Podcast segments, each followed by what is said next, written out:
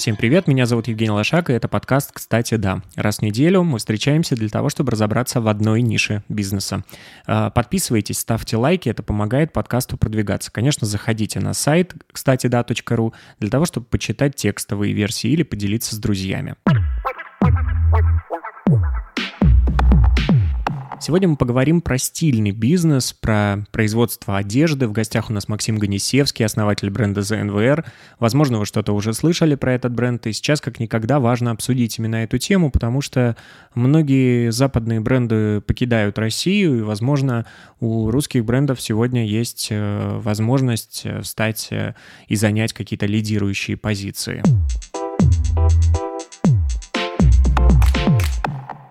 Максим, привет. Спасибо, что согласился на, э, на этот разговор. Не могу по-другому это назвать. А, наверное, а, раньше он был не столь актуален, но вот я когда начал думать о том, кого, с кем бы я хотел бы поговорить про такое, скажем так, может быть, частично отечественное или партнерское, там, с Беларусью в данном случае, производство одежды. Почему-то первый, кто в голову пришел, это вот как раз ты, потому что твою одежду я а, сам что-то ношу, у меня есть пальто, у меня что-то еще есть, была майка.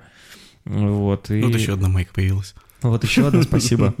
А за подгон я так с друзьями шучу, говорю, что я живу по бартеру, то есть каждый гость мне что-то дарит. Не, не я ему, а он мне что-то. Вот недавно ящик шампанского мне привезли от круто. Э, Кубань вина. Да. А, и в этом подкасте мы пытаемся разобраться в, в том, как устроен в принципе бизнес. Э, ты э, тот человек, который сам YouTube-канал создавал и рассказывал. Очень, кстати, интересные и полезные вещи там говорил. Давай а, мы еще обязательно сегодня поговорим про саму кризисную ситуацию, потому что, безусловно, с ней столкнулись каждый, а, каждый предприниматели и каждый бизнес. А, но мне бы хотелось вообще понять, почему ты пошел в предпринимательство, из чего вообще твой путь начался. Скажем так, у меня просто не было выбора. У меня не получилось работать нигде по найму. Вот. И мой единственный способ как-то зарабатывать деньги и э, быть в гармонии с самим собой, это был э, создавать что-то свое. Тебя увольняли? Как, почему? Нет, нет, я просто не мог работать. Ну, я работал, у меня было несколько работ по найму. Первое было это после отработки, после образования я работал в департаменте охраны. Не поверишь, да, вот так. Вот так вот я работал в департаменте охраны, и там отработал, и после этого у меня было еще там две попытки. Я работал, ну ладно, не буду даже называть эти компании. Но смысл в том, что я просто не мог, я работал обычно там 3-4 месяца, и я, мне просто, я не мог, мне, у меня было очень много инициатив, и у меня было очень много, скажем так, своего видения, как должно быть, и это очень редко совпадало с скажем так, с видением моего руководства, там, да, людей, с которыми я работал, вот, и, ну, это неинтересно, мне всегда не хватало, я не, не могу действовать э, по инерции просто так, я всегда действую на, на, на каком-то запале, мне нужен заряд, то есть я не, не могу без заряда действовать. Мне нужно вдохновение, мне нужно желание. Я не понимаю, как люди могут просто, ну, рутинно ходить на работу. Я, например, не знаю, как смог бы я работать на заводе. Мне кажется, просто не смог бы. То, что мне нужно... То есть я должен понимать, частью чего все это происходит, какой конечный продукт мы создаем, я должен на него влиять, я должен это видеть. У меня всегда было... Ну, всегда было такое интересно, поэтому у меня, по сути, просто не было выбора. И вот когда мне не получилось работать по найму, я просто начал делать какие-то свои проекты, и ну, не все из них удачные. А что это были за проекты? Это всегда была одежда или? Нет, нет, нет, одежда, скажем так, произошла достаточно случайно. Эм, это вначале был, скажем так, ораторский клуб я делал. Угу. Вот это было в Минске. Я делал ораторский клуб, это, в общем, что-то типа тренингов, но никогда тебе кто-то учит, когда ты собираешь людей, и у тебя ты даешь пространство для выступлений. Люди выходят и выступают, тренируют там свой паблик, там, спич. А, потом это было, скажем так, в продолжении этого проекта, это было такое арт-пространство кислород мы делали тоже в Минске. Вот, мы там сняли на заводе на старом. Ну, тут, условно говоря, вдохновение всякими этими флаконами, которые появились в Москве. В Минске там тоже начали появляться такие пространства разные. Вот, и мы тоже нашли завод, который, в котором начали такие арт-объекты создаваться. Вот, сняли помещение убитое, сделали там ремонт, вложили там деньги и начали проводить свои проекты, ну и сдавать в аренду вот по финмодели, когда ты сдаешь просто в аренду и получаешь деньги за, за помещение. И скажем, не, не скажу, что очень удачный был проект, он работал в ноль, в лучшем случае, поэтому зарабатывать на него не получилось деньги отбить не получилось, и пришлось э, уходить в какие-то другие проекты. И вот у меня случайно получилось, что я ушел в бренд одежды. Могу рассказать. Да, как, как это произошло? То есть почему бренд одежды и с чего все началось? У меня всю жизнь э, моя мама проработала в легкой промышленности, она проработала на большой трикотажной фабрике, Бобруйск трикотаж называется. Вот я вообще из города Бобруйск, я родился там, и вот моя мама там тоже жила до недавнего времени, вот два года назад я ее перевез в Минск. Сейчас она mm-hmm. живет в Минске, она вот начальник производства минского производства нашего. И, ну, как-то раз э, мы с ней сидели на кухне, она опять говорила о том, что все очень плохо, очень неэффективны процессы выстроены в государственных компаниях, потому что там управление идет из концерна. Это управляет предприятием люди, которые не находятся на местах, они не видят, что на местах происходит, и у них часто интересы другие. То есть там совсем другие интересы могут быть, и, конечно, ну, неэффективное управление происходит. Очень много избыточных мест, очень много такого, знаешь, как у нас, наверное, везде это есть кумовства, когда приходят неэффективные менеджеры, а приходят люди, которым просто, ну, у них есть связи определенные. Ну и, конечно, это, ну, и всех злит, и в том числе ее злило. Я говорю, ну, ну зачем ты злишься? Просто давай возьмем и сделаем что-то свое. Возьмем, дадим помещение, купим машинки, ты понимаешь, как все устроено, как все процессы настроить. Купим машинки, наймем, найм, наймем швей, найдем заказчиков, начнем шить на заказ и так далее. Вот такая вот была у меня идея про сходу. Вот, ну. То есть такая интересная история помочь маме, ты как бы да, хотел. Да, да, да, да, я хотел. И у меня для меня, я тогда, на самом деле, у меня тогда был другой э, бизнес-проект. Вот, это уже было после кислорода, который не удался. У меня было издательство литературы. Я пытался издавать книги. Вот, он был, кстати, он не был неуспешный, то есть он приносил деньги, вот, просто у него не, в нем не было большого коммерческого потенциала. Uh-huh. Вот, но как бы деньги он переносил. Я хотел сделать этот такой проект, он говорит, для мамы, чтобы она занималась, это было дело ее вот такой жизни, и, ну, и какие-то деньги могло тоже приносить. И вот и мы этот, э, условно говоря, мы делали без денег, потому что мы одолжили всех, кому можно деньги, чтобы купить первые машинки, снять производство, ну, снять помещение для производства. Э, сделали это и столкнулись с такой серьезной проблемой, что, оказывается, заказчиков найти не так-то и просто, как мне казалось. Вот, и там был большой и сложный период там, поиска заказчиков, прям сильно тяжелый. Я даже был, был момент, что думал, что нужно будет все это закрывать. Ну, то есть изначально вы шли по пути некого такого контрактного производства, поэтому вы должны были найти сторонних какие-то да, бренды? Да, да. То есть первоначально не было идеи создавать, ну, вернее, у меня была уже потенциальная идея создать бренд, потому что я, когда мы говорили про производство, я ну, сразу начал мыслить своим брендом. Но я понимал, что для начала нет ресурсов, потому что, чтобы делать свой бренд и свое производство, тебе, кроме самого производства, тебе нужен определенный капитал, чтобы у тебя были оборотные, оборотные деньги, чтобы закупать полотно, закупать ткани, шить все это, нужен, ну, нужен определенный ресурс, которого не было в тот момент. Поэтому мы начинали с контрактного производства, да, искали другие бренды, для которых мы шили. И... Тем самым вы еще и учились, то есть это был некий такой да. опыт, на котором вы, вы же обновляли базу свою техническую, то есть вы, по сути, уже вышли в свой бренд, когда усовершенствовались там во многих э, технологических вопросах, э, на чужих, скажем так, ну, ошибках. Ну, почти, мы свой бренд начали делать через три месяца после того, как получили первый заказ. А. То есть я, у меня была сразу, говорю, эта идея фикс, поэтому просто параллельно, когда мы брали заказы, я вот начали появляться какие-то деньги э, ну, вот под производство, я все эти деньги начал вкладывать в свой бренд, покупать полотно, что-то пробовать, отшивать. У меня сразу была такая идея, просто что ну, для этого нужны были ресурсы первоначально.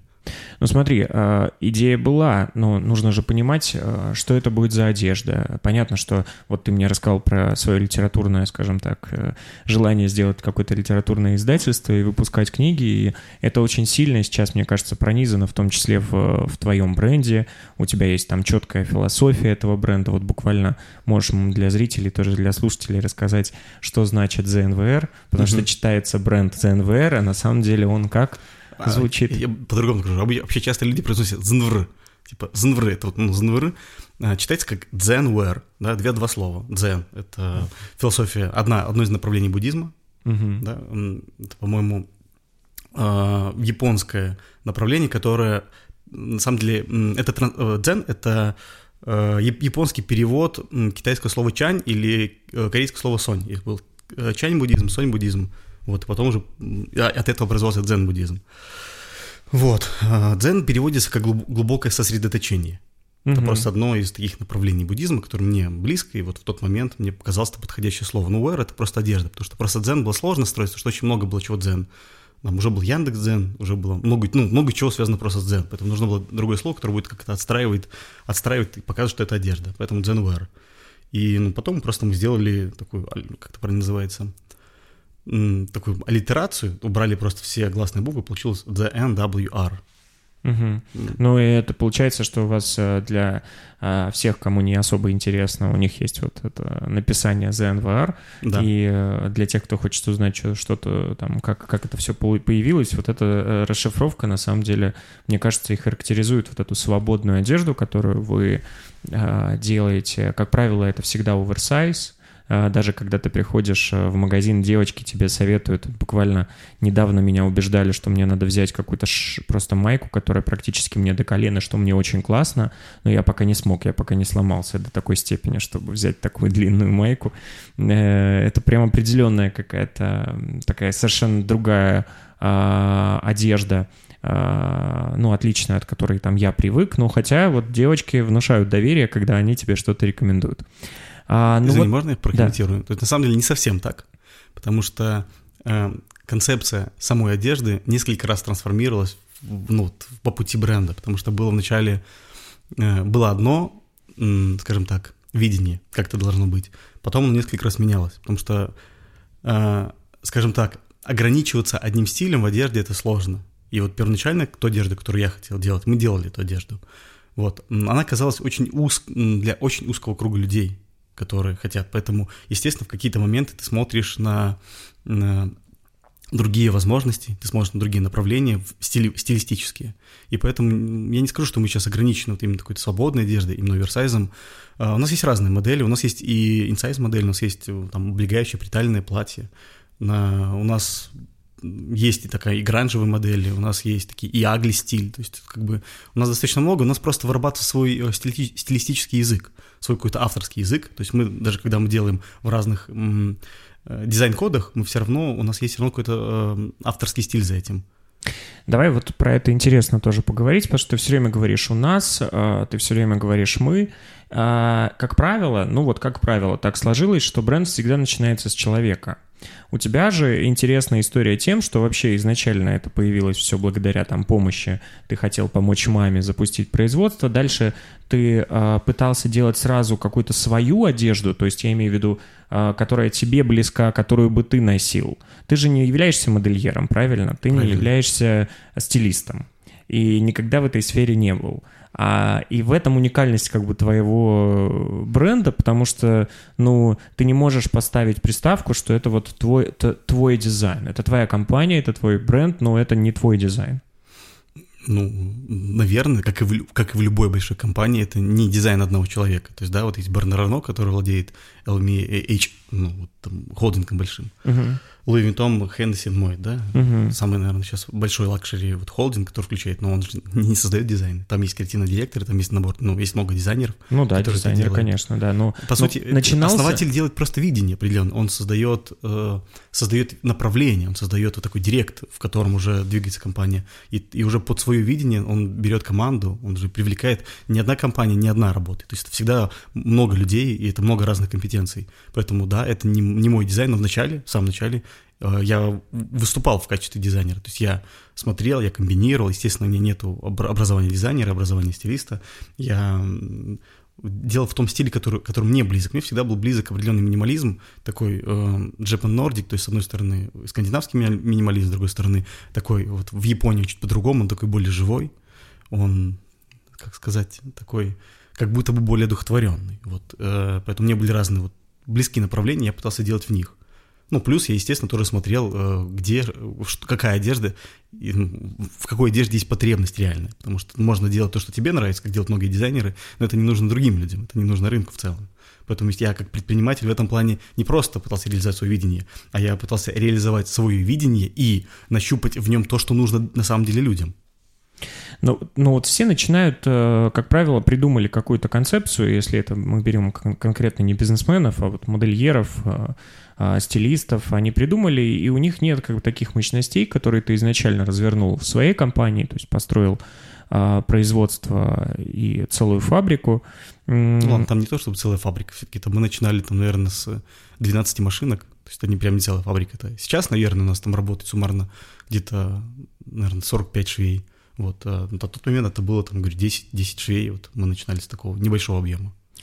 Но сегодня выгоднее, э, если ты хочешь что-то попробовать, э, какой-то создать свой продукт, который ты будешь продавать, использовать именно контрактное производство, да, вот обратиться там к вам, и если у вас хватит мощности, или вы его будете там расширять, или идти по пути, по которому ты пошел, полностью создавать, нанимать швей, покупать машинки и так далее. Абсолютно точно контрактное производство.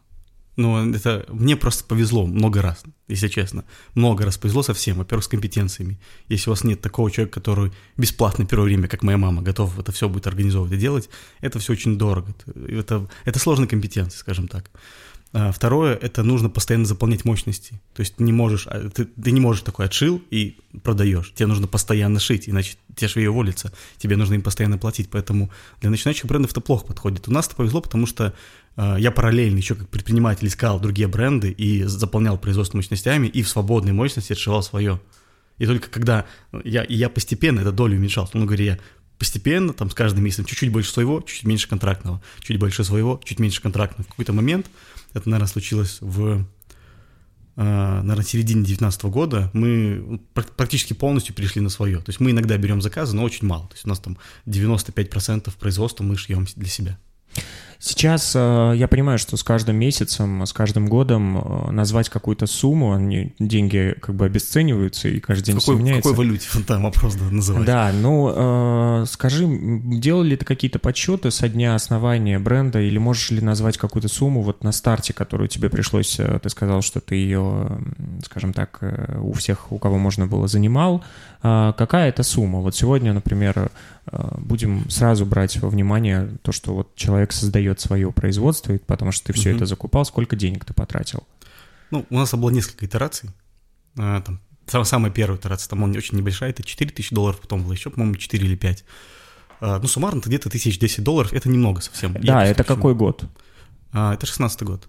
Но сейчас э, надо понимать, что эти деньги, ну, э, на эти деньги можно только одну, наверное, машинку купить. Не-не-не, нет, можно больше. Ну, в принципе, машинки не, на, не, не намного подорожали. Можно купить э, машинок чуть-чуть чуть меньше, чем раньше, да, но все равно нормально. Смотря каких. Просто же есть обычные машины, условно говоря, там есть оверлок, есть там плоскошовка, там недорогие какие-то машины, просто это двухиголка. А есть, э, например, сложные машины, спецмашины какие-то, которые могут одна машина стоить больше, чем 10 тысяч долларов. Ну То да, есть... потому что я вот видел, э, кто хочет, тоже зайдите в YouTube-канал, потому что там есть э, какие-то резаки, которые режут огромные слои, такие вот заготовки. Там есть вышивальная машина, да, которая вот как раз за НВР вот этот вот вышивает, и вы, в принципе, все что uh-huh. угодно можете запрограммировать программировать. Все довольно комп- э, компьютеризировано, то есть все у вас там все это такие как бы компьютеры, то есть создается да, ощущение... Да нет, нет, нет, на самом деле нет, э, то есть, ну, условно говоря, просто вышивальная машина не все автоматические, то есть там все программные, то есть там издаешь программу, и она тебе вышивает программу, потому что не руками делается, а все остальное, все остальное оборудовано достаточно ручное, то есть на машинках э, очень мало в швейной промышленности вот прям таких компьютеризи- компьютеризированных да, машин. Это, наверное, только какие-то раскроенные комплексы автоматические, когда у тебя вот надо кроить, как происходит одежда. Тебе приезжает ткань, ты ее сначала кроишь, получаешь крой, а потом этот крой сшиваешь там на разных машинах. И э, именно в раскрое там, да, много автоматизации. А в пошиве нет, потому что на ткань ткани рознь, с ней нужно по-разному работать, ты не можешь заавтоматизировать этот процесс, потому что одна ткань хорошо тянется, нужно по одному образу натягивать, чтобы оно под иглу попадало. Есть некоторые по-другому. То есть, ну, то есть это очень сложно. Это очень большое количество артикулов, то есть очень сложно это программно заделать так, чтобы это, ну, чтобы избежать человеческого фактора. Все-таки здесь нужны компетенции человеческие. И все в основном швейные операции не ручные. Ну, то есть это люди на машинках шьют, и это сложно, это надо, чтобы была квалификация определенная, чтобы ты мог пошить это хорошо. Из чего все это состоит? Вот у тебя есть мама э, технолог, получается, что... Мама начальник производства, есть технолог. А, мама начальник, но да. при этом мама знает всю технологию, как это все да. создается. То есть, да. условно, с чего начинается одежда? Вот возьмем, допустим, ваши там толстовки. А, с чего, ну вот, как это происходит? Есть какой-то референс, который а, приносят, или уже сразу дизайнер рисует? Как это выглядит? Ну, все начинается с идей. Вот если мы берем там, не базовую модель, сейчас там, любую там новую модель, все начинается с идей. То есть есть не, некоторая идея, что это должна быть за вещь. Потом происходит на эскиз, на художественный эскиз. Как это должно в, иде, в идеале выглядеть вот э, на рисунке. Uh-huh. Художественный эскиз, потом этот художественный, художественный эскиз переводится в такой, в технический эскиз, когда уже там люди, которые понимают конструирование, как собирается одежда, они делают технический эскиз с учетом там, э, как, как это будет собираться, какие швы, какие машины будут использоваться. Вот, технический эскиз делается, потом делается лекало. По этому техническому эскизу делается лекало, делается пакет лекал, э, шьется сэмпл на этих лекалах, по этим лекалам, вот, и смотрится, насколько он удачный потом делается коррекция. У нас коррекция происходит раз в 5 в среднем. То есть ты раз 5 делаешь, шьешь сэмпл, потом корректируешь лекалы еще раз, чтобы понять, что нужно здесь меньше, здесь больше, здесь нужно там длину сократить, а здесь что-то увеличить, здесь добавить. А, ну, и вот, ну и потом получается эталонный образец, да, вот такой сэмпл, как эталонный образец, все под него, под него корректируется полностью лекало, и это дается уже на производство, а, там определяется техпоследовательность, то есть есть технолог, который определяет, как это должно сшиться. Значит, сначала такая операция, потом такая операция, здесь подвернуть надо от утюги, чтобы хорошо было, здесь потом сразу на эту машинку отдать. Вот.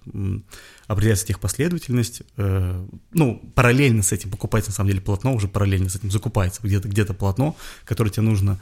Э, полотно и ткани – это разные вещи, люди все называют тканями, но полотно – это трикотажная, э, трикотажная ткань, скажем так, это так неверно, это называется именно полотно. И есть текстиль, то есть ткань – то, что ткется, а слово «ткать», поэтому и ткань, а полотно – то, что вяжется. Поэтому трикотаж он вяжется, а вот текстиль он ткется. Так вот, покупается либо там полотно, либо ткань, и ну, отводится на производство, потом это все кроится, комплектуется, крой комплектуется и передается швеям вот в, по этой техпоследовательности, они все это сшивают, потом происходит там э, ВТО, влажно-техническая обработка и э, там выходной контроль, ну вот и все, и там изделие готово. Потом он идет на склад, со склада оно распределяется в какой-то из магазинов, и там оно продается.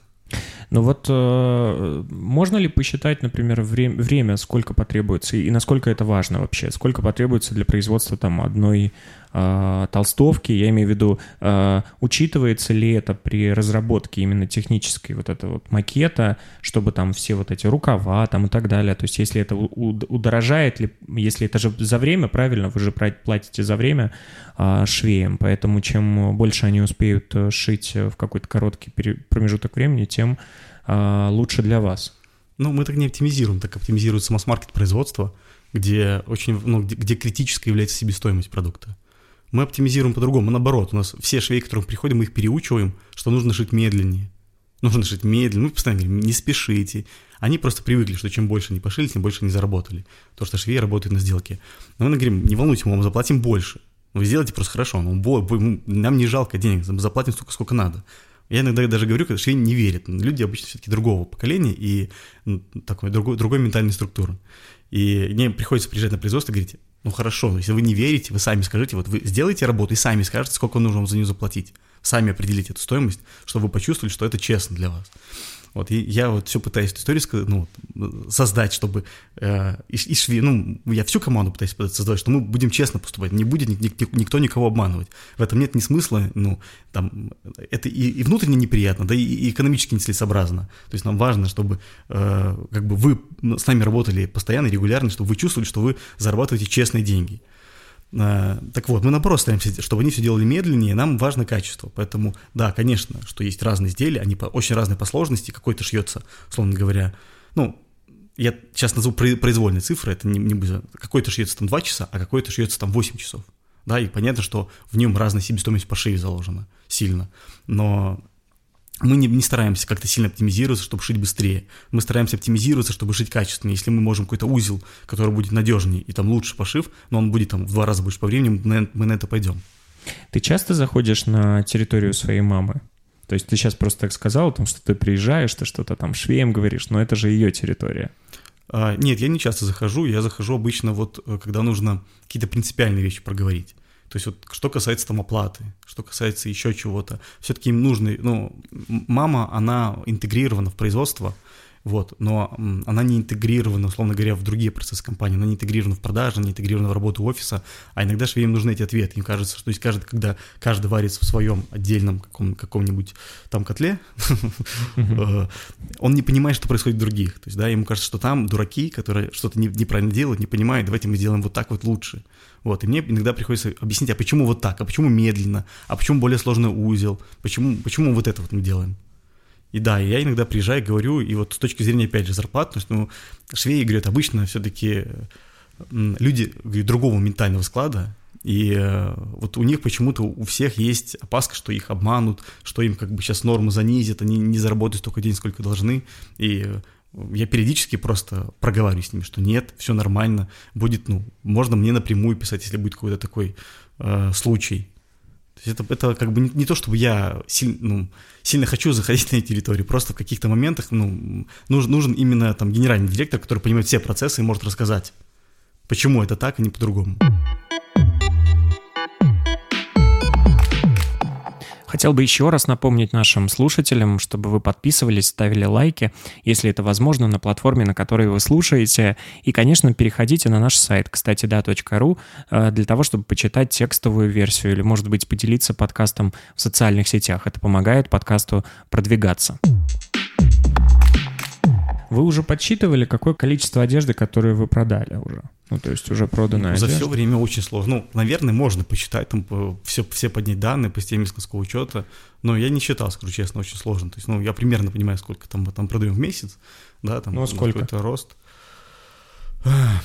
Ну, если в количестве единицах, то угу. примерно тысяч пять-шесть, где-то пять, наверное, да. Это если в единицах. Ну, так как э, очень разное, одно дело продать футболку, другое дело продать пуховик. Это там, ну, больше, чем в 10 раз разница, да, да в стоимости изделия, то ну, здесь еще важно, какие изделия ты продал. Ты э, начал свой бизнес еще до пандемии, получается, с 2016 да, да. А, года, и тогда ритейл — это был абсолютно понятный путь э, там, развития бизнеса.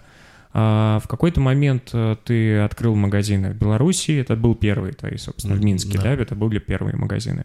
Под... Один первый магазин. Первый? да, да, первый был в 2018 году, вот в начале 2018 года, в феврале. Мы открыли в Минске, а, под, а следующий магазин в Минске мы открыли уже после того, как открыли магазин, два магазина в Москве, один в Санкт-Петербурге, один в Екатеринбурге и закрыли его, и уже только потом второй магазин в Минске мы открыли. Почему вы закрыли э, магазин в Екатеринбурге? Сложно удаленно было управлять, плюс он был самый э, нерентабельный по, по финансам, по, по математике.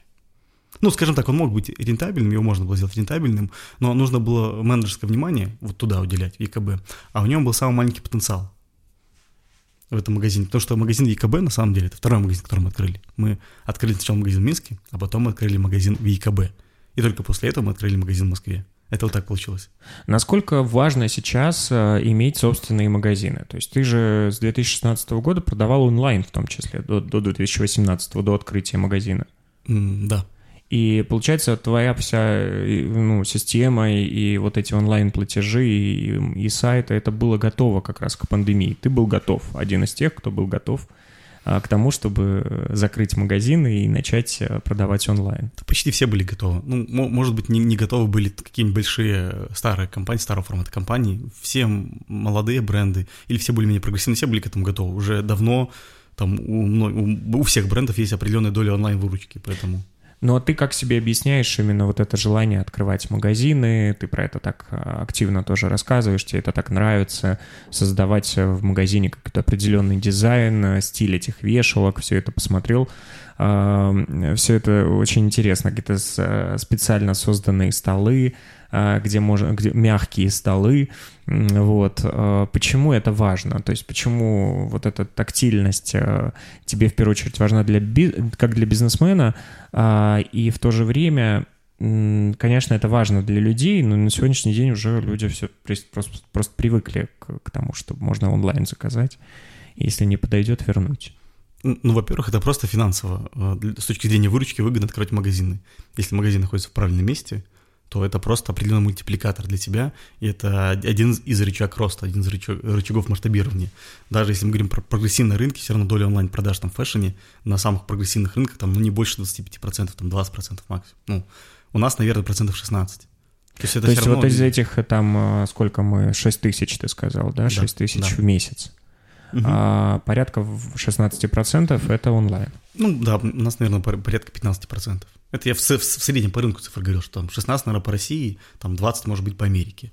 А, у нас, да, процентов 15 примерно. Ну, ну, двигающийся показатель, он динамично, он не стоит на месте, он в один месяц может быть 12, другой 18, но в среднем где-то 15.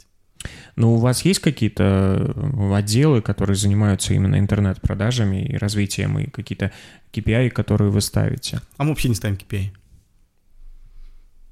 Ну вот я, давай так, давай мы так как мы все-таки разбираемся э, в конкретном бизнесе, что происходит э, с тем, когда приходит э, э, потребитель покупать твою одежду. Вот я пришел, э, купил, пришел домой, начал это все, значит, э, открывать. Мне очень понравилось письмо, которое идет специально от тебя, где ты рассказываешь о том, э, какой должна быть одежда. Я уже точно содержание не помню, но это все очень меня прям впечатлило, потому что это очень качественный такой подход, и я сразу вижу основателя, который э, мне, значит, рассказывает и благодарит меня за покупку и так далее.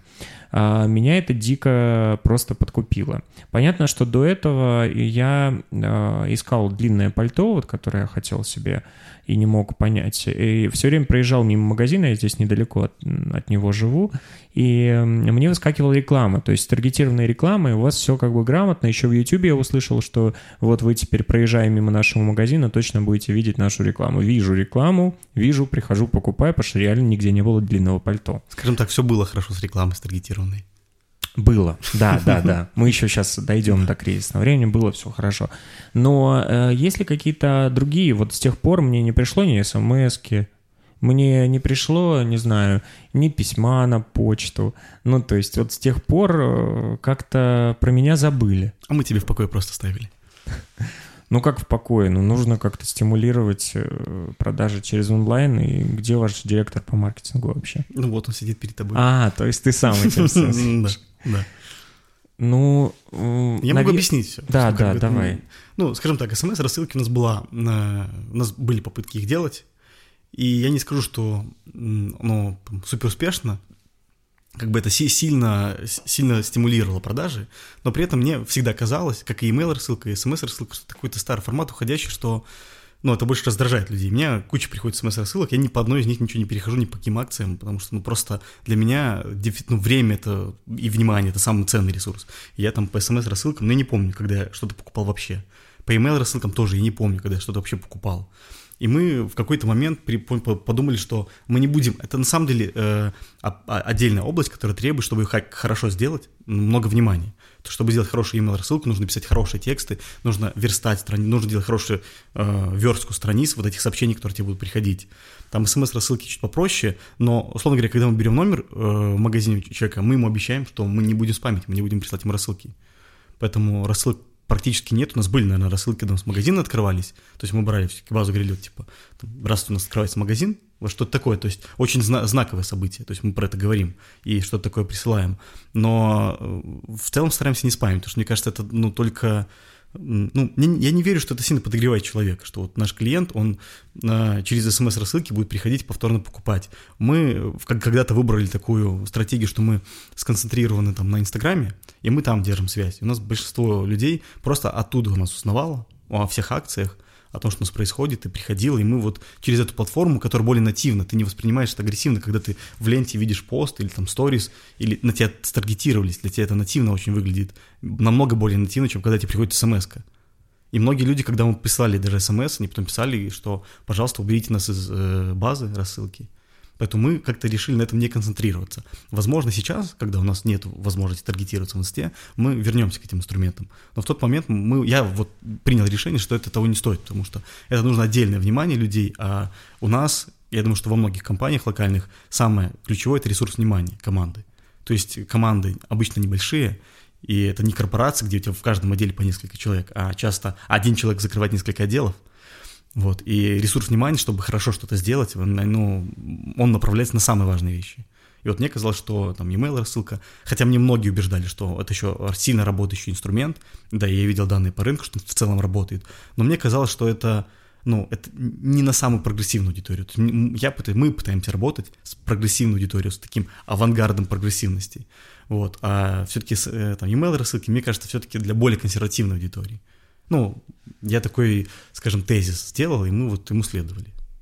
Но э, это понятно, что это все эти инструменты, они в первую очередь для того, чтобы в целом напомнить. Я тоже никогда не покупал, скажу честно, сейчас даже подумал так, никогда не покупал с смс рассылок, никогда не с рассылок не покупал, но э, ведь сейчас бренды уходят в такое, все бренды это медиа, и все бренды стараются, там, не знаю, создавать какие-то блоги, которые будут тематически интересные. То есть вы можете рассказывать про тот же там Zen, можете вообще создать свое, а, скажем так, какое-нибудь приложение для медитации. Ну, короче, это сторонний контент, который а, будет давать людям какую-то полезную информацию, и благодаря этому они будут просто вспоминать про ваш бренд. А, здесь я понял э, твою позицию. А, скажи, раньше ведь всегда для одежды было важно, вот у нас есть такое мероприятие в Москве всегда проходит, Moscow Fashion Week, какие-то, значит, презентации коллекций, модели, которые ходят по подиуму. А, я так полагаю, что это вообще не важная для тебя в том числе история.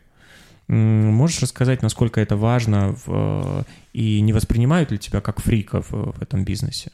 Я не знаю, как меня воспринимают, если честно. Ну, я же не, не очень-то публичное лицо, поэтому не думаю, что меня вообще как-то воспринимают. То есть, наверное, как-то бренд сам воспринимают. И нет, не думаю, что воспринимают как фрика бренд.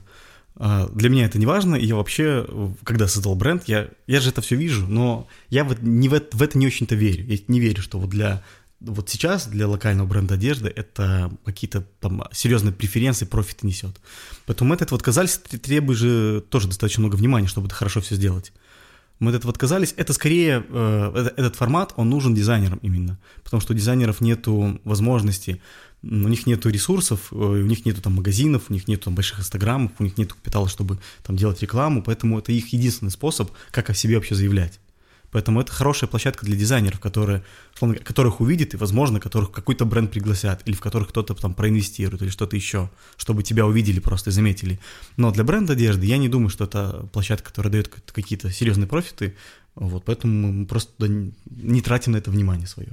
Мне, казалось, мне показалось, честно, что а, ну, еще давно, еще, наверное, в 2019 году вот я для себя сформулировал, что а, ну вот показы, особенно у нас, наверное, если мы говорим про какие-нибудь там нью-йоркские недели моды, про парижские недели моды, это, ну, это еще клево, это круто. Но вот то, что у нас происходит, я не очень-то в них верю с точки зрения продвижения.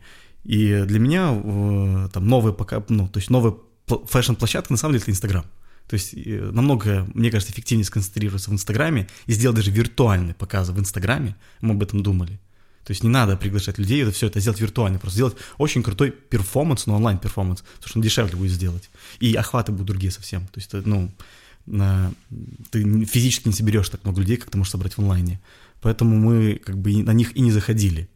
А, наверное, это полезно с точки зрения э, связи. То есть ты приходишь, и ты там с кем-то знакомишься, там какая-то определенная тусовка, и ты вот в эту тусовку входишь, знакомишься, где-то что-то еще, там всякие байеры, вот, ну, это определенная модель. Мы просто в этой модели никогда не двигались, и мы не, никогда не особо не шли через связи. Мы всегда пытались идти через мы уделили внимание много продукту, много внимания контенту, контенту, ну и вот, условно говоря, таргетингу, там, пространству своим.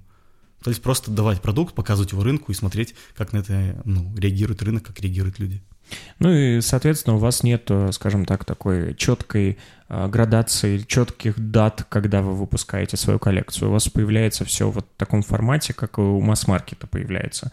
То есть что-то, вот они, значит, что-то там придумали, шили, а, тут же привезли на пробу в магазин. У вас по такому же принципу, получается, вся работа строится? Ну, не совсем.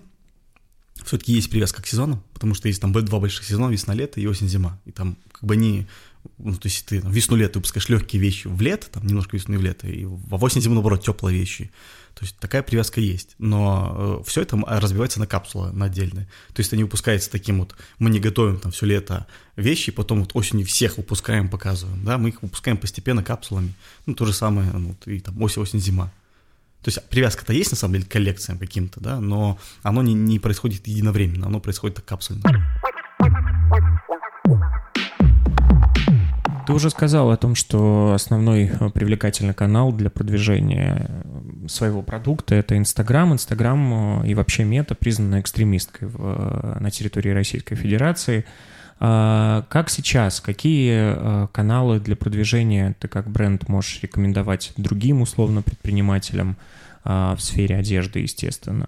И что вы уже используете, что вы, как вы переориентировались после 24 февраля?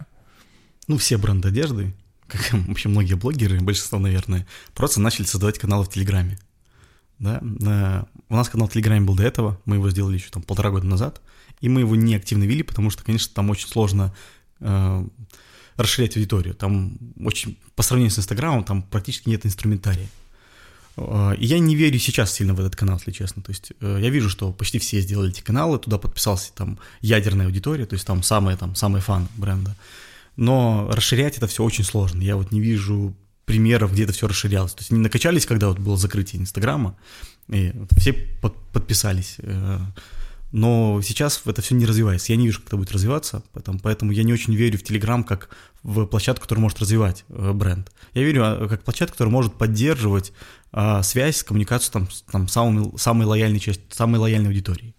Ну, вот потому так. что Telegram в первую очередь про текст, а, и в первую очередь про новости, и никак уж не про то, чтобы там а, смотреть какие-то фотографии. Мне всегда, по крайней мере, так казалось, и сейчас это подтверждает та активность, а, которую пытаются блогеры перенести в Телеграм, она просто не работает. Ну, то есть Я думаю, взять... что проблема не в этом даже, не в тексте. Можно переориентировать на текстовый формат даже много-много там. Там спокойно фотографии с текстом сочетаются, здесь нет проблемы. Проблема в том, что это мессенджер, и там нету ленты новостей. В том, что ты не можешь, вот в Инстаграме ты мог подписаться на 100 брендов, и они тебе особо не, не мешали тебе. Условно говоря, ты открывал новости, тебе что-то показывают, о, прикольно. А когда ты подписываешься на 100 брендов в Телеграме, твоя лента превращается в хаос просто, ну просто в дно. Вот у меня сейчас лента — это дно, я просто профессионально вынужден был подписаться на много каналов, чтобы смотреть, что происходит. Я, конечно, каждый день хочу отписаться от них. Я думаю, что я это сделаю. Я просто пока слежу много зачем, но я отпишусь, потому что это невозможно. У тебя там, кроме личных переписок, большого количества личных переписок, куча каналов, это невозможно. Я думаю, вот в чем проблема. Телеграм, почему он не может быть, ну, тем же Инстаграмом, с точки зрения продвижения. Это первая проблема. Второе, там нет нормальной таргетированной рекламы, ты не можешь нормально прорекламироваться а рекламироваться через паблики, когда ты у них покупаешь рекламу, ну, это очень ограниченный канал, во-первых. Во-вторых, вот мы, сейчас посмотри, я начал смотреть на это все, и я смотрю паблик, э, там есть да, ряд fashion-пабликов, да, в которых вот fashion-аудитория сидит. Ну, там по, по три э, рекламы брендов в день но это, это неэффективно. То есть вот я понимаю, что я уже не пойду рекламироваться, потому что быть четвертым из трех, ну, каждый день у тебя причем такой, но это, это не сработает. Любой рекламный канал, который становится перенасыщенным, он теряет свою эффективность. Нужно искать ненасыщенные рекламные каналы. И в этом плане, наверное, альтернативной, альтернативой Инстаграму может быть только ВК, но я в него тоже не верю. Э, для кого-то да, для кого-то да но для нашей аудитории не очень верю, потому что все-таки ВК давно потерял этот прогрессивный трендовый вайп, и все люди оттуда ушли, и там неплохая таргетированная реклама, вот как раз-таки там неплохая, но там очень плохая возвращаемость в ленту. То есть, условно говоря, даже когда ты показал, нашел там аудиторию, показал его, потом, чтобы он про тебя вспомнил, еще раз вернулся в твою группу, там, да, ну, это очень, очень маленькая возвращаемость. В Инстаграме она была намного выше. И там были намного выше органические охваты, которых ВКонтакте нету. Поэтому каким-то, возможно, брендом, с какой-то консер... консервативной аудиторией, с какой-то аудиторией, которая много, а, скажем, на периферии, ну, вот там, мне кажется, возможно эффективно продвигаться и развиваться. А, например, таким fashion-брендом, который работает с очень прогрессивной аудиторией, ВК тоже не подходит. Поэтому, по факту, альтернативы Инстаграма нету. А, поэтому мы остаемся в Инстаграме. То есть мы остаемся в Инстаграме, и там все равно сейчас самые большие охваты, несмотря на то, что он заблокирован и является экстремистской организацией. Мы пока не знаем, как это будет в дальнейшем трактоваться, да. Но вы уже не можете там таргетировать саму рекламу. Не, не можем. А, закупали вы какую-то рекламу у блогеров? Потому что я ни разу не сталкивался с рекламой вашего бренда у блогеров. Скажем так, последнее время фактически нет в целом, как, как закупали, вообще не закупали. Мне никогда не очень, не очень нравилась эта модель покупки и рекламы блогеров. А, какое-то время мы работали там с определенными там стилистами, с там fashion-инфлюенсерами по бартеру. Когда мы им условно, дарим одежду, вот, они там про нас рассказывают. А, ну, тоже мы как-то прекратили, потому что очень много запросов, и очень сложно фильтровать, э, что за аудитория там у блогера. То есть их, их стало слишком много, стал тоже очень, очень перенасыщенный канал, и мы поняли, что э, чтобы там, ну, в этом разбираться, и ну, тратить на это очень много внимания операционно, чтобы понимать, а с кем стоит работать, с кем не стоит, на каких условиях, смотреть, как они эти условия исполняют, потому что одно дело договориться, потом надо, чтобы еще все исполнили условия так, как надо. Вот, это все сложно. И плюс нам, не мне, не, наверное, а, Настя, наш креативный директор, который вот в целом очень э, как бы задает всю визуальную, э, все визуальное видение бренда. Вот, это никогда не было близко. И мы подумали, что мы вообще от этого откажемся инструмента и просто будем таргетироваться. И те люди, которые мы и так их охватим людей, и тем, кому это, кому мы будем близки по продукту, которым будем близки по контенту, они и так нас увидят, они и так и нас узнают.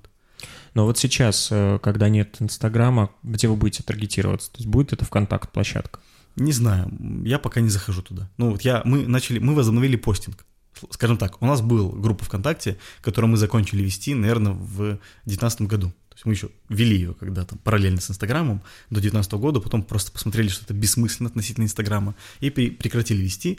Сейчас возобновили, потому что мы пока не понимаем, что будет дальше с Инстаграмом. Не понимал никто. Поэтому решили возобновить, ну, посмотреть. Но я еще не, не запускал там таргет повторно, и пока не очень планирую, если честно. Потому что если запускать там таргет, надо тогда очень много внимания уделять. Нужно подключать э, менеджеров, которые будут обрабатывать заказы. Ну, в общем, это такая структурная работа полноценная. Поэтому мы ее пока не начинали. Я не знаю, будем ли начинать. Пока не планирую в ближайшее время, потому что, если честно, у нас э, охваты в Инстаграме упали очень незначительно вот после блокировок у нас охваты остаются, да, таргетированной рекламы нету, и ты сказал насчет блогеров. Возможно, сейчас мы, ну, будем работать с блогерами более активно, но мы не работаем со всеми, условно говоря, для нас очень важно все-таки, что за человек. Мы не приходим к блогеру, потому что у него там большие охваты, или он там супер медийный. Мы все-таки ищем э, своих людей, которые нам близки по ценностям, которые нам близки по эстетике, Uh-huh. И вот и мы стараемся с такими людьми как-то завязаться, сконнектиться и ну, договориться на каких-то условиях. С кем-то, возможно, по бартеру, с кем-то это может, это может быть коммерция, коммерция. Слушай, ну вообще, да, ты очень интересно, у тебя и здесь подход, то есть ты максимально опровергаешь э, большинство э, маркетинговых инструментов, скажем так, и которые не подходят, возможно, вот для твоего бизнеса они не подходят, потому что понятно, что если бы это был какой-то масс-маркет бренд, да, то, наверное, там бы не так бережно относились к маркетинговым бюджетам, а там бы просто там чем больше а, упоминаний. Но знаешь, это когда есть медийная реклама, то есть там никто не подсчитывает, сколько купили. И когда есть уже конкретная с привязкой э, реклама, где а, нужно посчитать, э, сколько человек перешли, у каждому бренду определенную ссылку дать. То есть, ну, не все бренды а, вообще Coca-Cola уже рекламируют только потому, что и никто никогда в жизни не почитает, сколько бутылок Кока-Колы там покупают после какой-то рекламы с Настей Ивлеевой. Ну уж точно, я думаю, что это не так работает. Но ты используешь какие-то другие очень интересные инструменты. Каким образом вообще, в принципе, я узнал о том, что существует твой бренд? Uh, у меня было два раза такое, два необычных знакомства, два касания. Первое касание произошло, это потому что мы делали проект uh, «Сеть взаимопомощи. Ты не одна», и там хотели значит, э, э, запустить одежду, мерч. Понятно, это единственный способ, один из способов, помимо донейшена, каким-то образом привлечь э, людей к благотворительности, покупать одежду. И мы намучились с контрактными фабриками, точнее, это даже не фабрики были, а больше типографии. То есть качество было очень низкое, цену мы не могли ставить низкую. В итоге я начал искать. Когда Ксения Собчак запустила свой бренд одежды, Э, с появлением YouTube-канала, она тоже запустила свой мерч. Я, естественно, очень быстро смог понять, кто же занимается производством этой одежды. И это было первое касание. Я думаю, благодаря конкретно тому, что я перешел на сайт ЗНВР, э, посмотрел про тебя информацию, потом мне начали предлагать пальто, которое я в итоге купил, но э, вот я пришел в магазин и увидел пакеты с логотипом Ксении Собчак и понял, о, ну, то есть я два раза. Первый раз я не, не придал этому значения, а второй раз я в магазин просто пришел, увидел, что вы с помощью вашего магазина, так сказать, распространяете э, продукцию. Это просто, это просто точка сбора, это пункт, пункт для да, вывоза. Да, да, да, пункт, ну, то есть вы используете в том числе свой ресурс. Так вот, это тоже, мне кажется, такая классная история, потому что а, ведь ты смотришь сейчас на одежду Ксении Собчак и по стилю, эта одежда не сильно отличается от э, одежды, которую вы производите. То есть э, это то же самое качество, это та же самая ткань, э, или, как ты сказал, второе вот полотно. Это, полотно. Это, ну, абсолютно тот же стиль, другие, может быть, цвета, у вас они более такие монохромные, хотя тоже есть яркие. У нее какие-то другие всегда не, необычные цвета, это собака в виде Собчак на все, все в виде принта. Как получилось так, что ты э, ушел в работу с Ксенией Собчак и начал работать с Ксенией Собчак? Ну да, не то чтобы я в нее ушел, мы просто да, начали работать. И, и я немножко, наверное, прокомментирую то, что сказал. Все-таки э, то, что мы делаем сейчас с Ксенией Собчак, это мерч. Это пока еще не полноценный бренд одежды, это мерч, потому что там нету сейчас сложных моделей. Это все-таки худи, толстовки, футболки, кепки. Это вот такая мерчевая продукция, которую легко продавать онлайн, которую легко продавать широкой аудитории. И там же идея не в самой, не в самой одежде такой. Нужен просто качественный, хороший качественный продукт, потому что ну, для Ксении важен ее бренд. Поэтому нужен хороший качественный продукт. Но там же идея именно в посылах, которые есть в мессенджерах. То есть Понятно, то, что да. Ксении, это, по сути, ее месседж. То есть у нее есть ряд месседжей, которые размещаются на одежде, просто делаются максимально качественным образом, и все это продается, да. Там, там делается фотосессия, загружается на сайт, показывается, там, рекламируется и продается. То, что делаем мы, все-таки это другая работа. Это бренд одежды, где у нас очень много сложных моделей.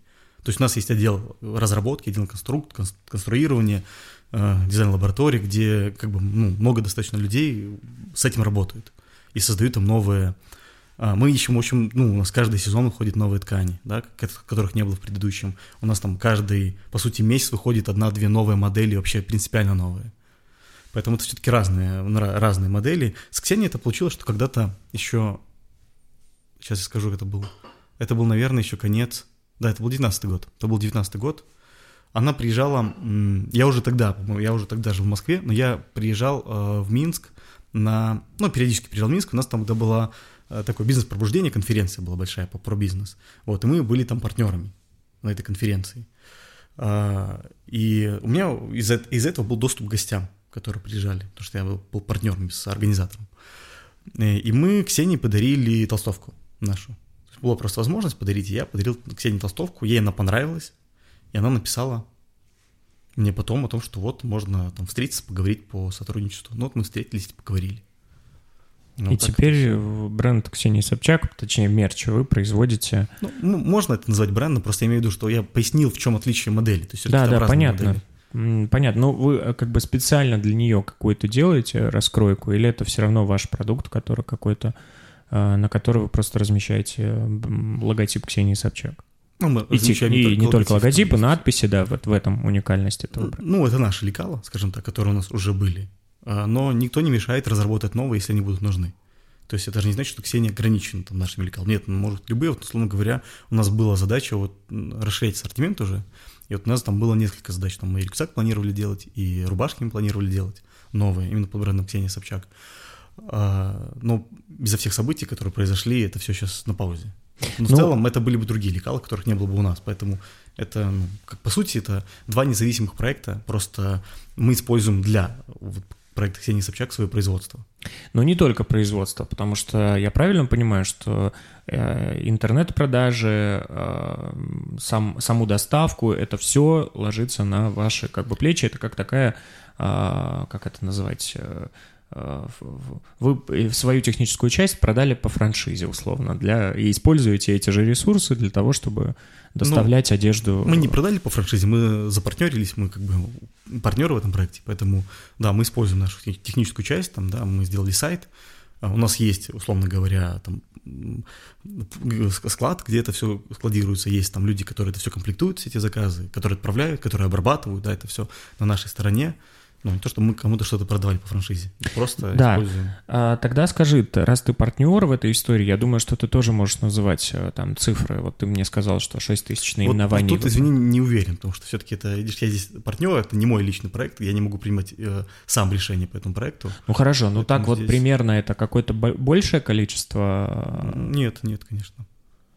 Ну, то есть, не, ну, все-таки, все-таки, да, несмотря на то, что там а, у Ксении, у Ксении большая медийность, а, там сравнивать модель бренда, у которого там своя там, сеть магазинов, хоть небольшая, но все равно сеть магазинов, очень большой ассортимент, сравнивать, наверное, с мерчевым, с мерчевыми а, продажами, это некорректно. Вот я даже разговаривал с,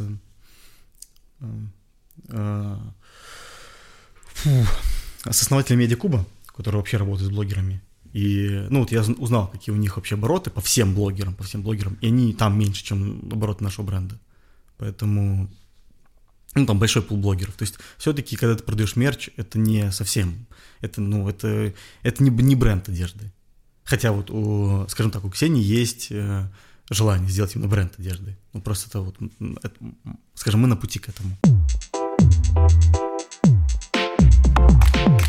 Прежде чем мы продолжим наш разговор, я хотел бы попросить вас подписаться ВКонтакте а, или в Телеграме на наш проект. Кстати, да, там вы всегда можете получить актуальную информацию о новых выпусках или анонсы, или, может быть, я попрошу вас задать какие-то интересные вопросы. Поэтому подписывайтесь и ставьте лайки, конечно, и подписывайтесь на площадки, на которые вы слушаете, потому что это помогает подкасту продвигаться.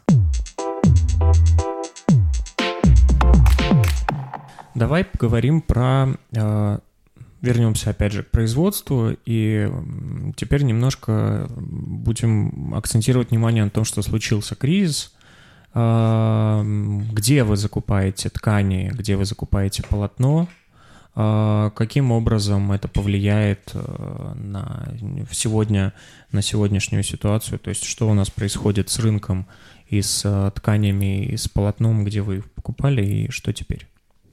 Ну, у нас было три поставщика основных. Ну, не три поставщика, а три страны, ну, три региона, куда мы покупали. Это Турция, это Китай и это Европа. Из Европы это в основном либо шерстяные ткани какие-то, либо пряжа. То, что они умеют хорошо делать там. Из Турции это в основном трикотажное полотно, а из Китая это в основном там разли... различный текстиль, там плащевки, а, там бежачная группа, вот такая, ну, тканевые. Ну, то есть Турция и, Турция и Китай, да?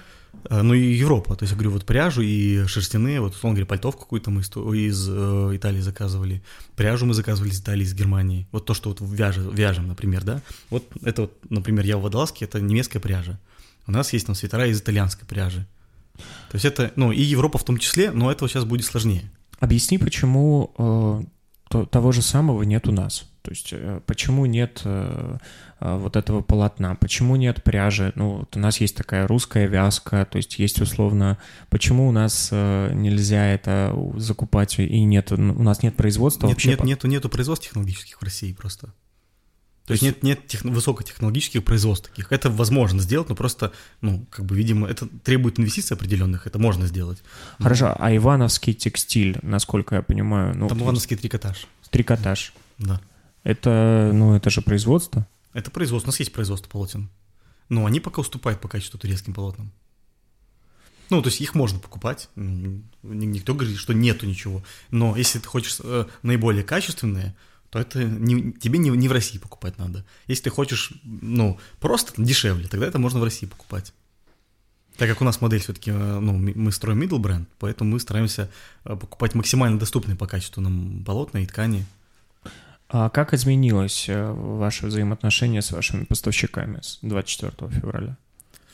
Ну, скажем, не очень оно изменилось, просто условия поменялись. Во-первых, там была проблема с поставками в конкретно тот период. Вот когда все это случилось, была проблема с поставками, у нас, условно говоря, одну партию.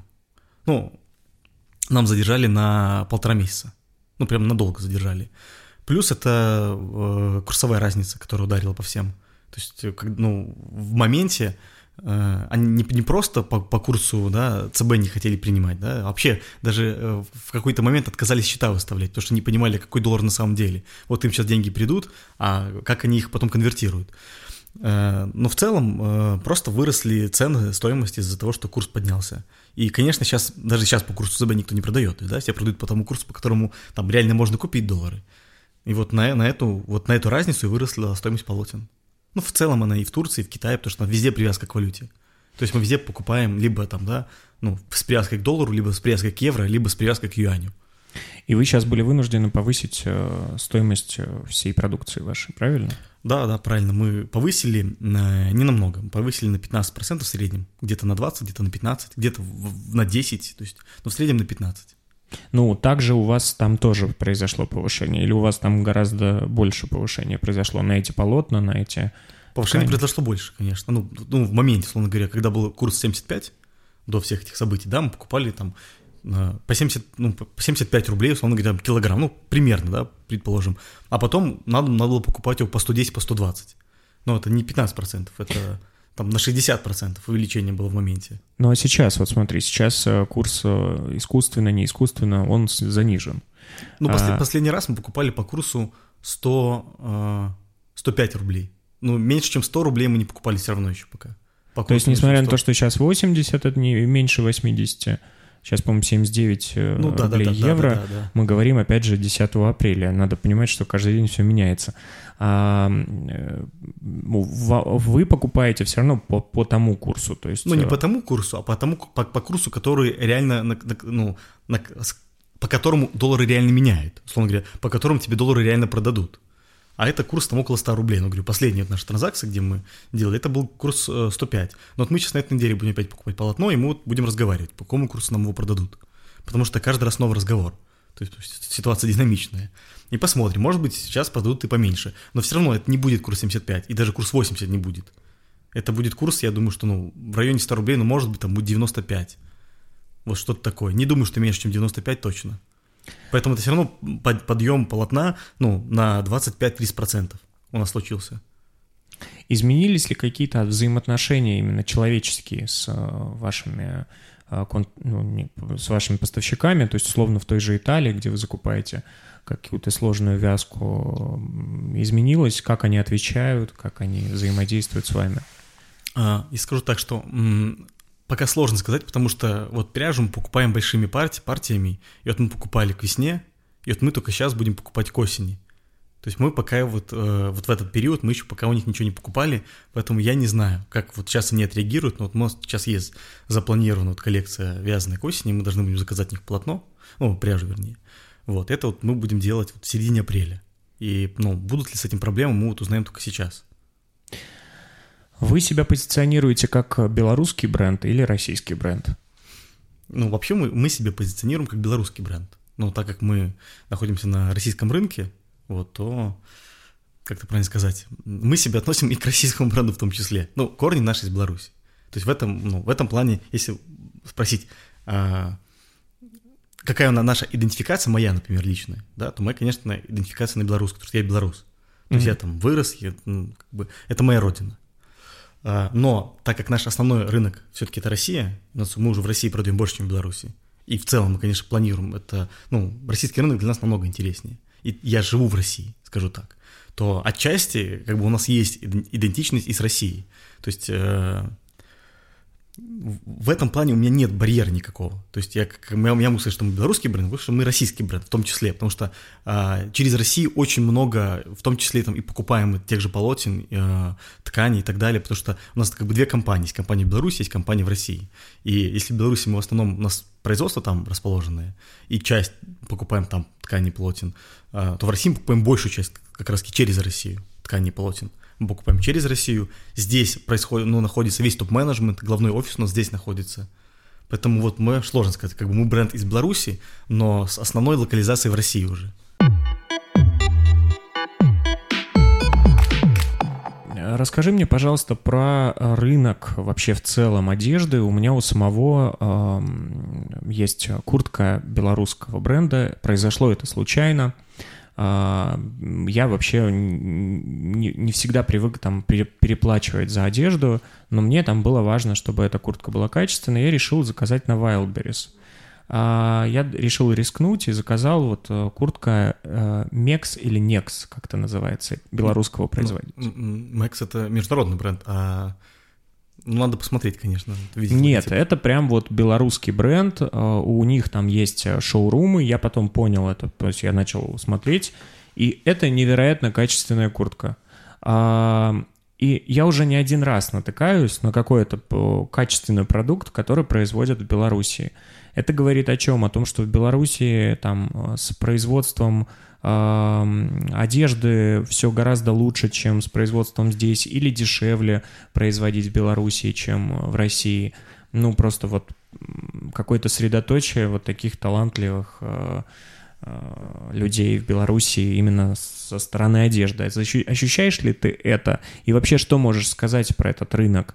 А, может э, ли кто-то туда, там, не знаю, новый приходить? Насколько большая там конкуренция? Или это наоборот, ну, то есть хорошо, что они придут, тем самым они расширят именно отношение к российскому, белорусскому производству, лучше станет? Давай по порядку. Да. Во-первых, Беларусь еще во время Советского Союза была таким достаточно большим центром легкой промышленности, и там было сконцентрировано очень много фабрик, производящих там разные виды одежды. И да, там просто сохранилась большая база компетенций, большая база швей, там много предприятий больших, для многих городов это городообразующие предприятия, которые есть. Поэтому там просто сохранилась эта база. Она есть в России. Просто в Беларуси относительно населения на сконцентрировании. Словно говоря, наверное, в России ее больше суммарно. Но Беларусь это меньше, чем в России в 14 раз. Поэтому вот, если мы берем пропорционально, то, конечно, в Беларуси этого больше. И там относительно вот так вот. Швей, наверное, компетентных найти проще. Проще, чем в России, скорее всего, я предполагаю. Потому что меня все там производство, я здесь не строил. Поэтому я пока предполагаю только. А, это по поводу производства. Оно есть и здесь, я уверен, что хорошее. То есть оно, а, оно есть и в Беларуси плохое, скажем так. Оно везде есть разное. Просто что там можно сделать хорошее производство, потому что там есть компетенции. Если ты хороший менеджер, хороший управленец, ты можешь это все выстроить правильно. Это по поводу производства в Беларуси. По поводу, как ты говоришь, прихода брендов, если ты говоришь про прихода брендов на белорусский рынок, ну, то это странное решение, потому что белорусский рынок – это очень маленький рынок, это очень локальный рынок, и белорусские бренды вообще уходят. Они... Беларусь в этом плане является э, производственной платформой, то есть там очень много чего производится, но не для белорусского рынка потому что производств много, а внутренний рынок маленький и слабо платежеспособный, скажем так. Все-таки в целом в Беларуси люди беднее, чем в России, в целом. А если мы сравним вообще с Москвой, ну, ну это, ну, Москва, наверное, живет все-таки как практически средний европейский город. То есть в этом плане Беларусь, э, ну, даже Минск, он беднее, чем Москва. Он как бы ощутимо беднее, чем Москва. И но я здесь говорил конкретно про российский рынок, то есть я имею в виду, что понятно, что и Беларусь все, все продает в России, и там в России также мы все доставляем в Беларусь, то есть я здесь рынки не э, разделял. Я просто говорил, можно ли сегодня э, создавать этот бренд, и ты как предприниматель можешь ли вообще посоветовать создавать. Мне кажется, вот у меня ощущение такое, что на платформе ZNVR Э, и на платформе вашего бренда, ваших магазинов может быть вообще какая-то там, я не знаю, школа создаваться, потому что, ну, это же прикольно создавать и масштабировать еще какие-то другие разные... Ну, это разные бизнес-модели. Словно говоря, нужно, нужно тогда, чтобы был отдельный предприниматель или отдельный крутой менеджер, который этим будет заниматься, и чтобы у тебя было под это выделены отдельные ресурсы, ну, целесообразно ли это, когда у тебя есть основная, ну, доминирующая модель, которая пока что сильно-сильно не достигла своего, да, а, раскрытия потенциала своего? Не знаю, не уверен. То есть у нас был, у меня было много вообще идей. Я по дороге пытался, у меня была идея сделать даже marketplace э, таких, ну, дизайнерских локальных брендов, у меня, ну, вот была такая идея, я даже начал все смотреть, у нас, мы могли сделать сайт, у нас все было понятно, но я понял, что это будет сильная расфокусировка, невозможно заниматься, ну, в моем случае невозможно заниматься так двумя отдельными проектами. Ну, то есть нужен отдельный человек, который будет этот проект пушить, который будет его драйвить, а, и если бы у меня такой, ну, не знаю, такой партнер бы появился, я, может быть, и рассмотрел бы такое направление. Но сам бы я, наверное, в него не, не уходил, потому что ну, просто не хватит персонного внимания. На сегодняшний день уход э, таких брендов, как э, Pull&Bear, э, Zara, H&M, как влияет на развитие вашего бренда? И влияет ли вообще, в принципе? Наверняка влияет. Э, сейчас сложно до конца оценить, насколько и как. Потому что в момент, вот когда все началась военная операция, то у нас, конечно, было затишье большое, и там продажи практически везде просели но через, условно говоря, там две недели, две-три недели, там, наверное, начиная с 10 марта, а, продажи вернулись, в какие-то моменты они даже увеличились, то есть они стали больше. Возможно, это и как раз-таки из-за ухода нам круп, крупных э, масс-маркет брендов больших. Как это будет в дальнейшем, я не знаю. Во-первых, они же не ушли, они временно приостановили работу. И насколько я понимаю, они все планируют вернуться в мае, в июне планируем. Ну, Будет по, по всем это... последним э, данным и комментариям они не вернутся ни в мае, ни в июне, и всех тех, кого распустили, даже в той же Икее, в Макдональдсе, они все останутся без работы. Но это э, дела угу. там мая и июня. А скажи, пожалуйста, чем вот э, принципиально плохо ли вообще вот marketplace? Плохое это производство? Marketplace? А, ну вот эти вот э, масс-маркет я имею в виду. Плохо ли шьют в этом масс-маркете? Как ты относишься к этой одежде? Как ты относишься mm-hmm. к этим брендам? Я хорошо отношусь э, и к этим брендам, к этой одежде. Э, проблема масс-маркета не в том, что плохо шьют. Там можно, там можно найти очень хорошее изделие, и хорошие ткани, и, хорошую, и хороший пошив. Проблема в том, что она неоднородная, в том, что масс, ну, большие масс-маркет бренды, они шьются на огромном количестве разных производств. И там очень разные полотна. И им намного сложнее работать с э, стандартами качества. Скажем так, что ты в масс-маркете можешь купить очень хорошую вещь, а можешь купить очень плохую. В этом плане какой-нибудь локальный бренд, он тебе намного большим гарантом будет выступать того качества, которое ты получишь, а вот в масс-маркете как повезет. А почему? Ты как-то узнавал про то, что они используют абсолютно разные, они также используют какие-то контрактные производства или нет? Да, они используют контрактное производство. Конечно, масс-маркет брендом, э, ну, э, ну, почти все масс-маркет бренды используют ну, контрактное производство. Там у Зары, да, есть очень много своих производств там, в Испании. И там есть даже свои какие-то заводы в Китае, там, наверное, сейчас э, в Индонезии где-нибудь. Но есть, конечно, и контрактное, ну, контрактное производство. И в целом, когда у тебя много заводов в разных э, юрисдикциях, этим всем, ну, этим всем сложнее управлять и сложнее получить единое качество. Э, очень большие объемы, объемы очень большие. Словно говоря, ты на этих объемах их очень сложно все проконтролировать. То есть э, может быть даже так, что для какой-то Зары там или Чендема могут э, нанять твою фабрику, и ты там будешь э, по контракту что-то производить по их лекалам для этих магазинов, которые в России и Беларуси. Такое может быть? Ну, я думаю, что нет, по двум причинам. Во-первых, наверное, мы для них все-таки слишком маленькая фабрика, у них очень большие объемы. То есть у них там объемы, у них там тиражи тысячи, десятки тысяч измеряются. Поэтому, наверное, нет.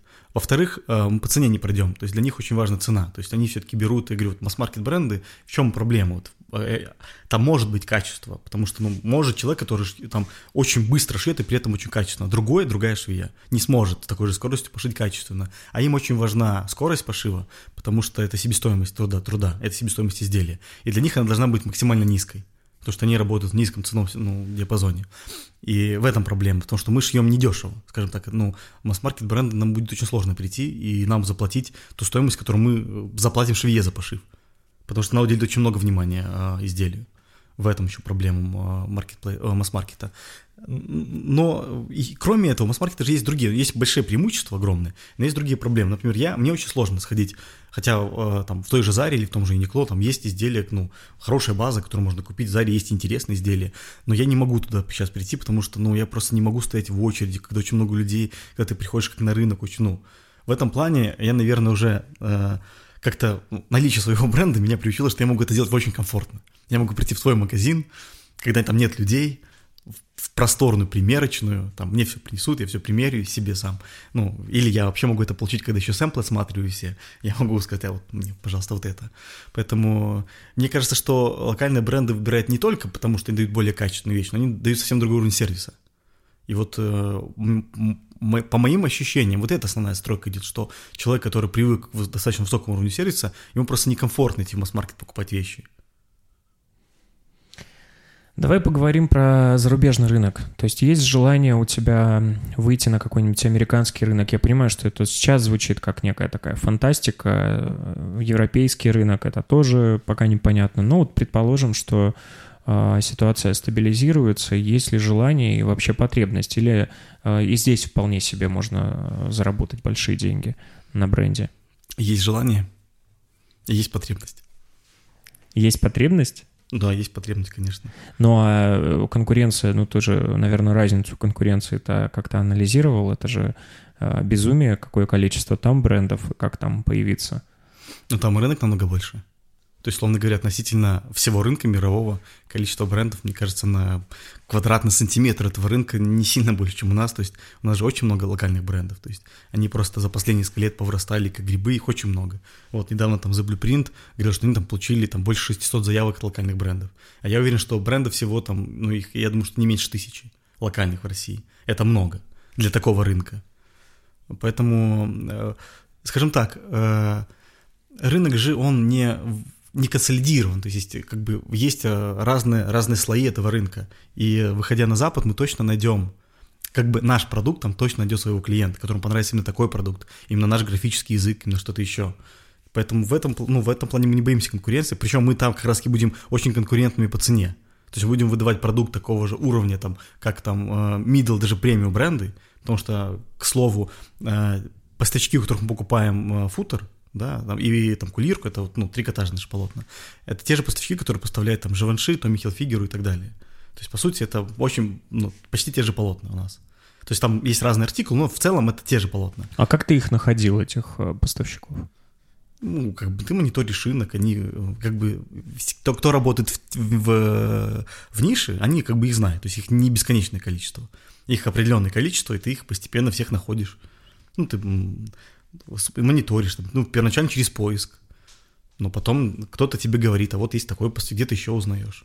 И постепенно у тебя собирается база всех поставщиков, их не бесконечное количество. А, ты сказал, что головной офис находится сейчас в России, и при этом есть потребность и желание выходить на американский рынок. А может ли быть так, что через пару-тройку лет а, твой головной офис будет находиться в Америке? Не знаю, ну, может быть. Не, не это как бы... Не, не, это правильно сказать, не исключаю такую возможность, вот, не исключаю. То есть, мне кажется, она пока маловероятная, но я не исключаю такую возможность. Ну, скажем так, мне первоначально было, конечно, желание не сделать там локальный бренд для Беларуси, и даже не локальный бренд для России, конечно, были амбиции, желание сделать какой-то, ну, мировой бренд. Не то чтобы там мировой огромный, может быть локальный мировой, да, но мировой бренд, который будет продаваться не только там в странах СНГ. Поэтому такое желание есть, такая потребность есть.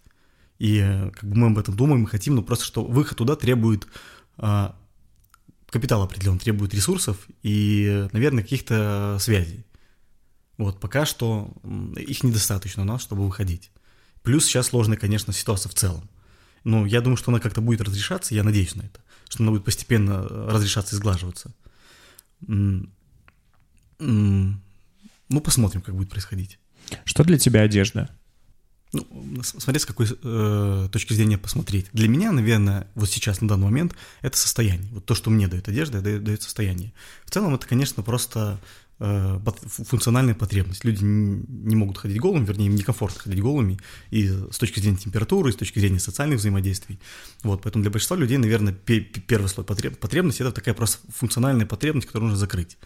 Для меня сейчас это все-таки больше состояние, стараясь в себе покупать такую одежду, которая, в которой я себя круто чувствую, которая мне вот дает правильное состояние. Вот я ее одел, и ты вот одеваешь на себя определенный образ, ты одеваешь на себя определенное состояние.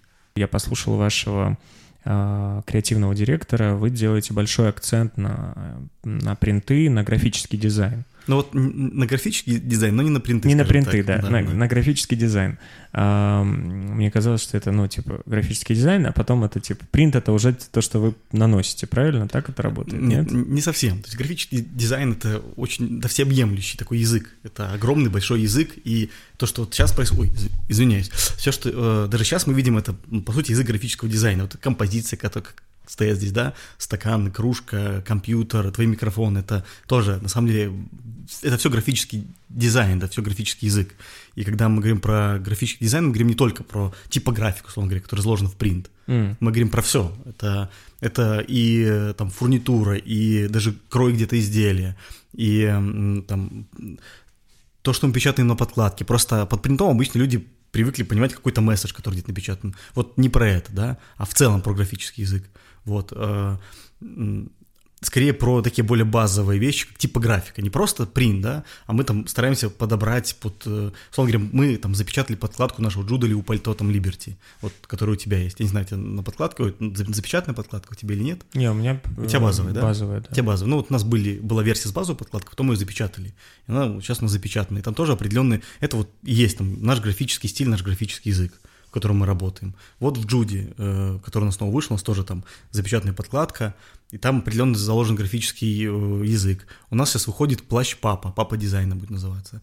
Вот, и там он весь запринтован с внешней стороны, да, это вот такой вот будет изделие. Вообще не перебарщивайте, потому что мне вот нравится, чтобы поменьше было всяких этих историй, чтобы было просто просто одноцветная, у вас так очень хорошо этот логотип неброско за НВР, то есть всегда очень приятно. Хорошо, а я не люблю закрываем, вот закрываем все проекты, раз ты не любишь, тогда все, отказываемся от всего того, что у нас там уже в процессе производства. Не, пусть производится, но главное не бросайте вот делать какую-то монохромную одежду, где не будет вот этих аляпистых каких-то детских рисунков. Я скажу так, инфантилизм — это вообще то, что нам крайне неприемлемо для нас. Там нигде не будет прям э, именно детских рисунков прям детского, инфантильного точно нигде ничего не будет. Просто есть базовые вещи, есть база, да, а есть какие-то, тебе нужны какие-то фэшн-решения. Чтобы бренд отстраивался, ты не можешь отстраивать бренд в, в той бизнес-модели, в которой мы работаем, просто на базе. Потому что базу делают все. Чтобы отстроить бренд, тебе нужны интересные дизайнерские решения. Поэтому есть база, базовые решения, которые нравятся широкому кругу да, людей. Есть определенные фэшн-решения – которые нравятся, скажем так, не всем они могут подойти, не, не у каждого будет смелость, не у каждого будет понимание этого всего, но они нужны для того, чтобы бренд развивался, то, чтобы у бренда на чтобы за брендом был определенный вайп, потому что если бренд был делал бы просто базу, ну тогда зачем тебе покупать его дороже, чем, условно говоря, ты можешь в Юникло прийти за той же базой, понимаешь? Угу. Если бы тебе сегодня предложили полететь на Марс, во-первых, согласился бы ты или нет? И э, согласился бы и принял бы приглашение Илона Маска или Рогозина? Ну, серьезный вопрос, да? Ну, начнем с конца. Ну, отвечать надо серьезно. Ну, скажем так, я бы хотел полететь на Марс, я бы хотел. Я не знаю, согласился бы я на это, потому что здесь надо смотреть на очень много условий. Сколько займет полет этот времени – Сколько сейчас, кстати, лететь на Марс, даже если технология такая ну, 6 месяцев. 6 месяцев. А, но дело не в этом, потому что наверняка это будет настолько рискованный полет, что возврата не случится. Так я говорю, вот эти условия надо знать. То есть, да, как, какие условия там возврата, сколько сама ну, видишь, это будет длиться. прагматично, и здесь ты вот какую-то прагматичную историю все просчитать. Но нет, но вот предложили тебе завтра полететь на Марс, согласишься? Не, ну я же послушаю предложение сначала все-таки. Полететь как? Вот полететь просто сейчас в текущей какой-то ракете, которая сейчас запускается, и просто так вот. Наверное, нет. Угу. Если... Для тебя это важно, чтобы были какие-то водные безопасность, чтобы ты мог вернуться. Нет, скажем так, э, для меня просто нету, э, не моя миссия полететь на Марс. Это пока не моя... Если бы это была моя миссия жизни, я бы согласился на любую, на любой вариант. Потому что это смысл жизни тогда был бы. Но у меня пока такой миссии нету. Вот если бы мне э, предложили бы это и рассказали бы про что-то, я бы, я бы, возможно, подумал, потому что это, конечно, дико интересно полететь на Марс. Но я, скажем так, да, человек прагматично мыслящий, я понимаю вообще, что это такое. Ну, я представляю, вернее, что такое может быть экспедиция на Марс.